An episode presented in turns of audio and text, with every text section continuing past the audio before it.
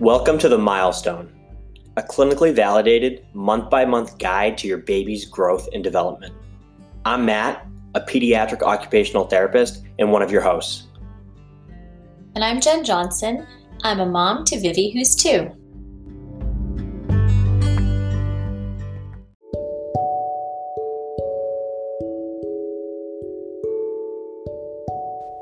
Thanks for joining us. Friendly reminder this podcast is not intended to be a substitute for professional medical advice, diagnosis, or treatment. Always seek the advice of your physician or other qualified healthcare provider with any questions regarding a medical condition. Happy listening.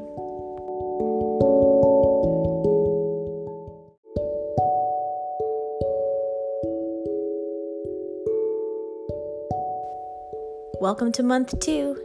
Today, we're talking with a pediatric occupational therapist about those all important gross motor skills, tummy time, and how to position your baby to help avoid things like torticollis and flathead syndrome. So, let's get to it. On this episode of the podcast, we're talking with Beth Maczek. Beth is a pediatric physical therapist who I was lucky enough to work with at Boston Children's Hospital. Beth has truly, truly amazing experience. Um, she's just the person we want to talk with today. She's worked, Beth, how, how long has it been? 10 years at Children's, maybe at this point? I've been at Children's for eight, um, in pediatrics for, you know, longer than I'd like to say at this point in time, but no, it's been about um, 14 years. Yeah, yeah. So we're in we're in good hands here, learning about uh, gross motor milestones and so much more. Uh, of course, this episode is going to focus on the two to three month range. Uh, I'll start quickly though with like I never thought I'd have a chance to like tell this story, Beth, on a podcast forum like this, but. Um, What's he gonna say? Yeah. So for anyone listening, Beth was the first person that I shared a desk with in like my professional life. So I was just out of grad school, got the job at Children's, and I like go in and it's like, you know, day one, and I sit down and I mean, I'm lucky that I was sitting next to you, Beth, because obviously you like welcomed me with open arms, and you were like, we kind of hit it off right away. Yeah, you know? definitely. But but I I think you might know what I'm going to say next, but. You, we're we're like a week into the job and I turn to you and I just go, Beth, I have no idea how to hold a baby. and, and, and, I do remember like, this. and you like grabbed a doll and showed me how to like support a, an infant because eh, you know i maybe i knew a little bit about child development at that point but that doesn't mean you know how to hold a, a i think baby. i off, also offered to bring you to hold my infant nieces if needed yes yes yes i remember that i remember that too funny um, had the, you had the experience of being a first time mom, basically. Yeah, a little bit. Yes, a little bit of the first time mom experience. Exactly. Well, when people, when people, when parents say, um, "I think you know my baby's so fragile," I know they're not, but I can't help but you know feel like they're so fragile. I'll say, "I know. I remember my first time holding a baby too. It's so nerve wracking." You know, don't even know where to put your hands, and then their head is like all floppy, and you're like, "Oh." So, Beth, we have so many questions we want to ask you. Um, I think the first question that we'll dive in with that makes sense as a starting point would be just asking what parents are usually most anxious about from a physical therapy perspective around this two month uh, age range. Sure. So I think I think the first thing is is parents don't know what to expect. That's usually the first thing, and I say, you know, totally. you have any concerns?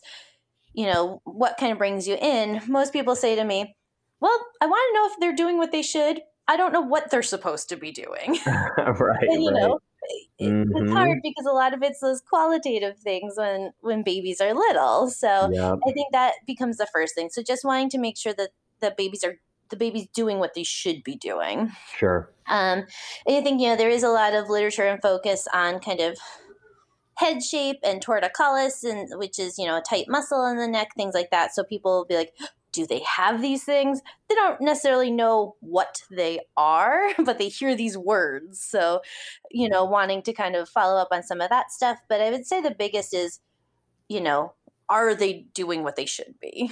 Totally. It it, it starts right you know from birth I mean, you know that that general concern about are they doing what they should be? And i know you as a, a physical therapist are i'm not going to speculate and say it's probably you know half but i can only imagine the number of parents with you know a one year old who come in and say my baby's not walking uh, what do i need to do? And we're going to have you back on the podcast uh, later on in the season to talk about that. But the, to your point, there's still so so much going on in a parent's head by two months old. Right, and, and I think so, you know, especially you know, first time parents are very overwhelmed and not kind of sure you know what they're they're thinking about so many things. So motor develop is on there but there aren't very specifics at that age yet so it's hard. That is so true and I also think, like, you know, we get into what my husband calls Dr. Google. And Dr. Yes. Google is a very dangerous thing because, like, you don't have the appropriate context or mm-hmm. information to kind of put the, the information that you do get from that into the right framework, which is why having experts like, you know, you and Matt is, is so helpful. And I think, like, at that age, I do remember thinking about torticollis and you know, but just definitely and being like, I don't know, does she have it or does she not? So mm-hmm. exactly what you described is exactly what I'm hearing. Yep, yep. Beth, I like what you said just then about everything's a little bit more qualitative because they're they're not really doing much um, that you know that a, a, new parent would would be able to look at and actually notice. Right. But there's a lot. That doesn't mean there's not a lot going on because there is, but it's not as obvious as they just took their first step or oh wow they just rolled over. So what are some of those gross motor milestones that you want to see a baby start working towards around this age though? Yeah. So in this age, we're really looking at kind of how a baby's moving and you know we really mm. want to see those arms and legs moving in different variety of of angles and against gravity, sure. not against gravity, and like different velocities of movement also. So, you know, sometimes the baby's moving slower, sometimes they're getting excited and they're moving quickly, mm-hmm. and, you know, in kind of all different ways so that they're really, which is kind of the basis of how their muscles start developing and how they then start to be able to use that more control and everything as they get older. Yeah. Um, sure, other sure. things we're starting to look at is, you know, kind of bringing hands together, kind of at their chest at that age, and then starting to bring hands to their mouth and exploring and and mm-hmm. visually looking at their hands and then visually looking at more of the environment um, looking to see if you know the child can look to the left and the right equally mm. with their head mm. and then mm. starting as you're holding them up seeing that they're starting to get some more head control sure. as you're as you're holding the baby too. And then you know always the big one that we all talk about is tummy time. And it's yeah. you know i feel like as soon as i mention it to a parent they're like oh but they hate it. Right. that is part of it. So kind of getting the baby one to tolerate it better.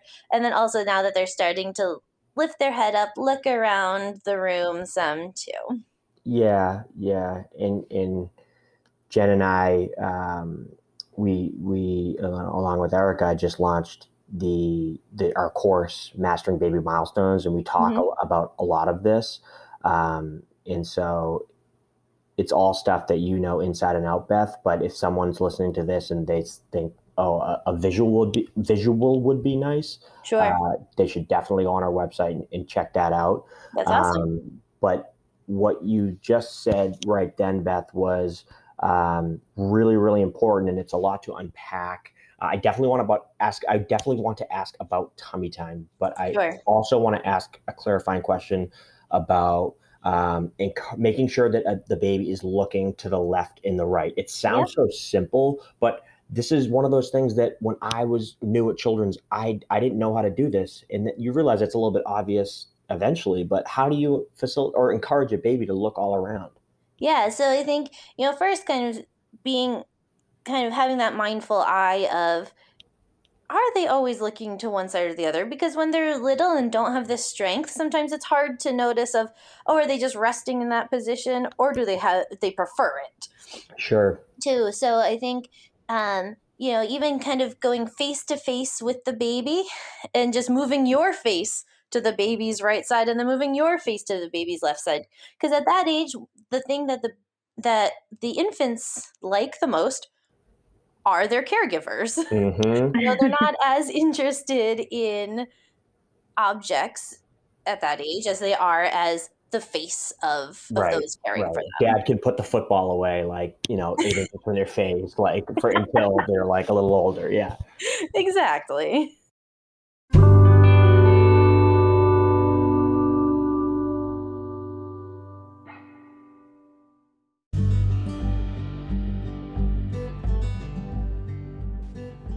The milestone is brought to you by Rahu Baby.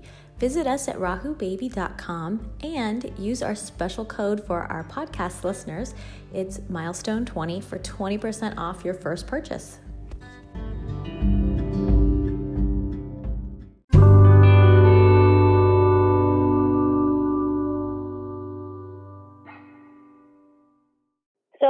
Heard somewhere that it was good to switch the baby around in their crib placement so that way they weren't always looking on only one side because obviously they look toward you as you come into the room or you know if you have them on a side sleeper to not always have them looking toward you toward the bed. Um, is that something that you would recommend? So i think the biggest thing of thinking about sleep is that still back to sleep is safest and, you know, I, I really encourage people to think about safe sleeping as number mm-hmm. one priority. Um, as far as rotating the baby so that their head is at one end or the other, that is a great thing to do. Okay, cool. There are those babies with preferences who will sometimes you move them one way so that you want them to look out you know, away from the wall, and they're like, "Nope, I really just want to look to the right, so I'm going to stare at this blank wall." Um, the drive parents crazy, but you know, it's a great thing to try, and it is something that we encourage. But again, still thinking of safe sleeping habits, back yeah. to sleep, and no, you know, no pillows and things in the crib with the baby. Yeah, and we we did talk about that a little bit on the last episode, and we will talk about it more because I, am a very huge advocate of safe sleep. Um, I have worked in the juvenile products industry for about seven years now. Um, and it's just one of those things that when I see people putting pictures up with like bumpers in the crib, I just get like, yes. I get a, a physical reaction. Yeah, I, I work in a follow up program and you know i think that's one of the things that we spend a lot of time with because you know, unfortunately, we've all we've all heard stories. So yeah, know, definitely yeah. keeping safety is number one always. Sure. So Beth, you did mention the the head preference, and sometimes it's you know it's on a spectrum. I'm sure, like anything else. Uh, Absolutely. It can be really mild. It can be really severe. You can be born with it. You can develop it after you are born. Um, I'm not, and, and part of the part of what makes you know a PT a PT is the fact that you know to to address something that you see needs attention, you actually need to see the baby in person, work with the baby, evaluate them. Uh, so while I can't ask you how should parents address uh, or or try to fix um, torticollis or neck stiffness, um, we can we can I can just ask for like what are some general things that parents can do. And actually, before you even answer that, can you just give? I don't need the um, it is a shortening of this muscle, yada yada. Just like gen- just what what is it, and then what yeah. are some general things parents can do to to prevent or and or work on it. Sure. So torticollis really is um, a shortening of the muscle, a muscle in the neck. Okay. So kind of what it does is it makes the baby tilt their head one way and then turn their head the opposite way. Sure. So it gets confusing with lefts and rights as you're looking at everything. So mainly, kind of, I think what I, something I advise the parents to do is just kind of look at the baby and the way the baby wants to look, you want to look have them do the opposite. Mm-hmm.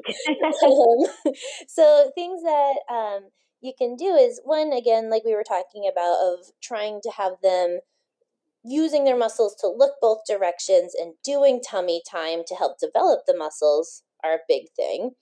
Um, you know, and again, if you're really noticing a difference, have talking with your pediatrician and more than likely getting a referral to physical therapy is a big part of it because then we help to teach families stretches that they can do at home. Totally. As well.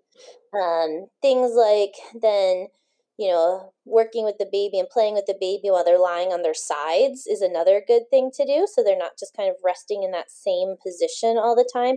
Sure. And it's also great for different uh, fine motor and matt you can go from you know i mm-hmm. know you know all mm-hmm. about that too um, mm-hmm. tasks and arm strength too as you're as you're on the side lying position too it's a little easier for the baby to start exploring toys and things totally it's definitely more common than i realized and yes the, i think the reason i say that is because at children's as ots we weren't ever treating that. Now, right. there may be other implications that stem from that, but in terms of actually being responsible for working directly on torticollis, not so much. Right. When I went to early intervention, as you know, the model's a little bit different there. And so it wouldn't be uncommon that I would go in. So I had to learn about it. And when, you know, well, A, I realized it's a really, it can be a really stubborn thing to absolutely to can work on.